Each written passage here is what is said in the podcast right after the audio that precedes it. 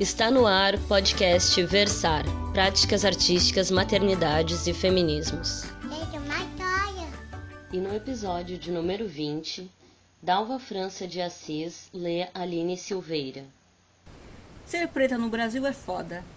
É ser preterida, é não ter autoestima, é entrar para estatísticas de mães solteiras, é ter 54% de chance de ser morta. Ser preta é não receber visitas no Madre Pelletier, é usar miolos de pão como absorventes, é enterrar os filhos, vítimas de 111 balas perdidas. Ser preta no país do carnaval é foda.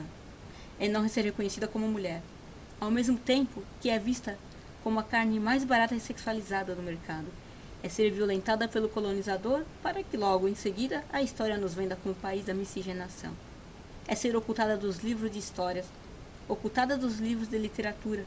Ser presa no país do somos todos iguais? Hum, é foda.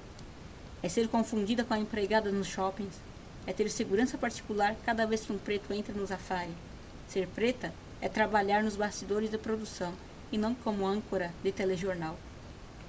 Mas as oportunidades estão aí, basta batalhar. Eles disseram, mas é ter o cabelo, a boca, o nariz ridicularizados em rede nacional diariamente. Ser preta no Brasil é foda, porque somos tratadas como recorte, mesmo sendo a maioria no país.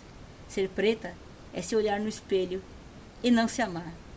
É querer se ver nos comerciais, nos cinemas, novelas, revistas e não encontrar. Ser preta no Brasil é um exercício diário de alto amor.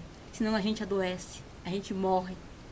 E o genocídio da juventude negra não acontece apenas pelas balas da PM.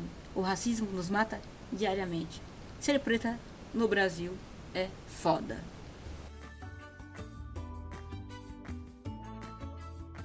E esta foi Dalva França de Assis lendo Aline Silveira. E para você que tem acompanhado nossos episódios, gostaríamos de convidá-las a, a, apoiar a nossa campanha no Apoie-se. O Versar é uma plataforma de comunicação colaborativa que reúne mulheres artistas e seus referenciais textuais a partir do exercício da leitura em voz alta e pública. Nós buscamos criar um arquivo de consulta e compartilhamento gratuito de conteúdo relacionado às questões estruturais e conceituais implicadas em ser mulher. As artistas convidadas são mulheres que investigam e discutem conflitos políticos da vida doméstica e pública e que geram debates, tensionamentos, engajamentos e trabalhos que produzem pensamento crítico no nosso contexto.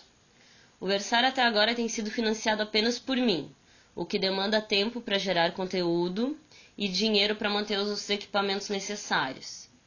Além disso, o projeto não tem um site com domínio próprio, o que dificulta o acesso dos usuários. Essa campanha tem como objetivo adquirir, então, um domínio próprio e manter o site no ar para que o projeto alcance mais pessoas e que possamos continuar propondo mudanças significativas no que diz respeito à participação e reconhecimento das mulheres. Ao apoiar, você também está contribuindo para que mais livros e textos de mulheres sejam divulgados e dando a possibilidade para aquelas que não podem ler, mas podem ouvir outras mulheres. Para apoiar, você pode acessar o link apoia-se versar, que estará disponível em nosso site e nas nossas redes.